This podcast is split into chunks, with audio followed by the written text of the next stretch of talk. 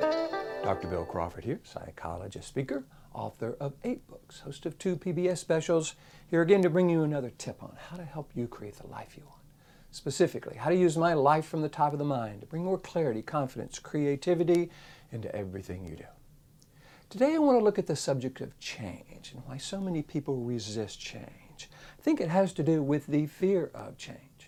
There is a quote that I'm sending out to those 6,000 folks on my quote list that speaks to this. And by the way, if you would like to receive one of my favorite quotes each week, along with two or three paragraphs about how to apply that quote to life, all you got to do is go to my website, billcrawfordphd.com, hit the subscribe button. Um, it's free. Put your name, email address. Each week I'll send you one of these quotes. So this is the one about the devil you know versus the devil you don't know. It says this. Okay, so while choosing the devil we know over the devil we don't know may seem like an effective strategy, when all is said and done, we still might find ourselves living in hell. I like that because I think it really speaks to when we're choosing between a devil or a devil, guess what? We're still going to find ourselves living in hell. So maybe making that kind of choice isn't what it's all about. Maybe fear of the unknown as a way of keeping ourselves safe isn't what we want to trust long time ago that was the case, you know, when we were afraid of going down a unknown trail in the jungle because we might be attacked by a wild animal or some tribe was coming to our village and we didn't know who they are. Well, you know, they could be dangerous. That fear of the unknown when survival was what we were going for makes all kinds of sense because we were truly facing a lot of dangerous situations. Today, however, the kind of situations we're facing aren't really dangerous, okay? They're negative. They're situations that are not particularly pleasant, but they're not really dangerous. Therefore, we don't want to use the part of the brain that's designed to deal with danger as a way of dealing with these situations, or fear of danger as a way of dealing with these situations. For those of you who follow my life from the top of the mind philosophy, you know the part of the brain that deals with danger is the brainstem, this lower brain.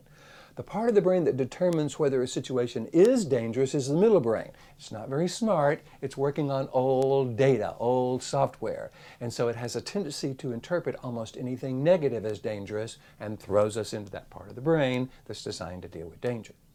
What we want to do is access what I call the upper 80% of the brain, the neocortex, what I call the top of the mind, because this is where our clarity, confidence, creativity resides. This is where the best of who we are resides. So I think what we want to do is to recognize how this tendency to trust the devil we know versus the devil we don't know is kind of an old habit. There's another quote that I love that says, Sometimes people stay in hell a long time because they've learned the names of the streets. Again, it speaks to how what's familiar, what we know, is something we have a tendency to trust because, again, we are afraid of the unknown. So, what I suggest we do is look at what do I want to trust? Do I really, truly want to trust my fear of the unknown as a way of creating the life I want? Yeah, it may help me survive, but does it really help me thrive? If thriving is what we're going for, if creating a life of meaning and joy, a life that we would recommend to someone we love, is our goal, let's trust the part of the brain that actually allows us to do that. Let's trust the top of the mind, this upper 80% of the brain, where we have access to our clarity, confidence, creativity, compassion. Let's make sure we are coming from this clear, confident, creative part of who we are and trust that as we go forward. Because frankly, we're always going to be dealing with the unknown. We don't know what's going to happen in the future. So let's make sure that we're dealing with this from the part of who we are that allows us to create the life we want. Otherwise, what we might find ourselves doing is trusting this lower brain, fearing the other unknown, and winding up in hellish situation after hellish situation after hellish situation. Surviving, yes, but not thriving.